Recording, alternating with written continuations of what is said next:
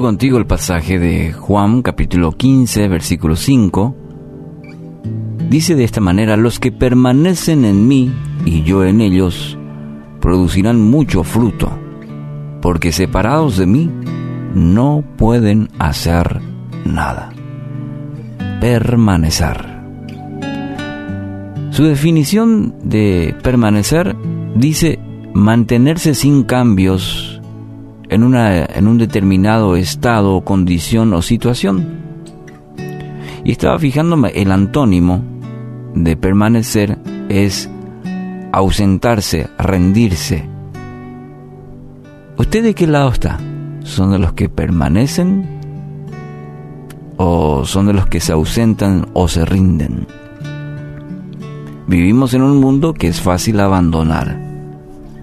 Sí, nos venden la idea de que si uno ya no está de acuerdo con algo, inclusive con alguien, puede abandonar, puede irse. Quizás impulsados más por las emociones, las conveniencias, fácilmente podemos abandonar.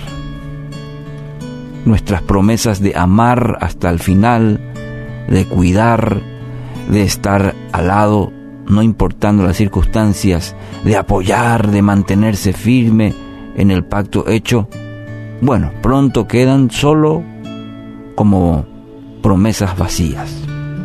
Es un ejemplo. Si lo trasladamos al plano espiritual, la situación tampoco varía mucho. Esa es la realidad. Y en el texto de hoy encontramos las palabras de Jesús. Podríamos tomarlo como una advertencia. Sí, podríamos mirarlo así como una advertencia clara para nuestra vida. En esto, separados de Él, no podremos hacer nada. O haciéndolo textualmente como el mismo Jesús lo afirma, separados de mí, no puedes hacer nada. No puedes lograr, no puedes alcanzar nada. Llámese familia, matrimonio, negocio, estudios, ministerio, proyectos que tengas en cualquier área de tu vida. Si no aprendemos a permanecer en Él, si no permaneces en Él, no traerá ningún resultado, no habrá un resultado positivo, no alcanzarás el éxito, llámalo como quieras. A veces empezamos lindos proyectos como por ejemplo el matrimonio, y es un proyecto de por vida. Y si Dios no es parte, si Jesús no es parte, si lo tenemos allá arrinconados, separados de Él, no vamos a lograr.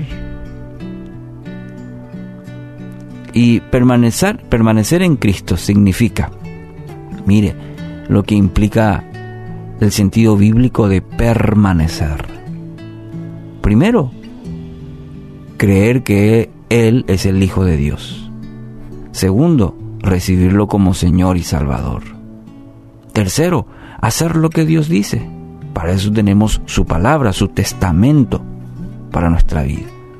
Cuarto, relacionarse en amor con una comunidad de creyentes. Hay cuatro pasos fundamentales que implica el permanecer en Cristo. ¿Usted cree que en el Hijo de Dios? Sí, me dirá, yo creo. ¿Lo ha recibido como Señor y Salvador? Eso implica que Él es, como hemos visto en esta semana, es primero Él. Tercero, eso nos lleva a ser obedientes, a hacer lo que Dios dice, a vivir una vida en obediencia, confiadamente en Él. Y también se traduce eso en comunidad. No es en un mundo donde se predica tanto el individualismo. Jesús nos enseña que es comunidad de creyentes. Por eso hoy sufrimos por el escenario que hoy no nos permite relacionarnos con los demás, de edificarnos a través de la comunidad, de relacionarnos.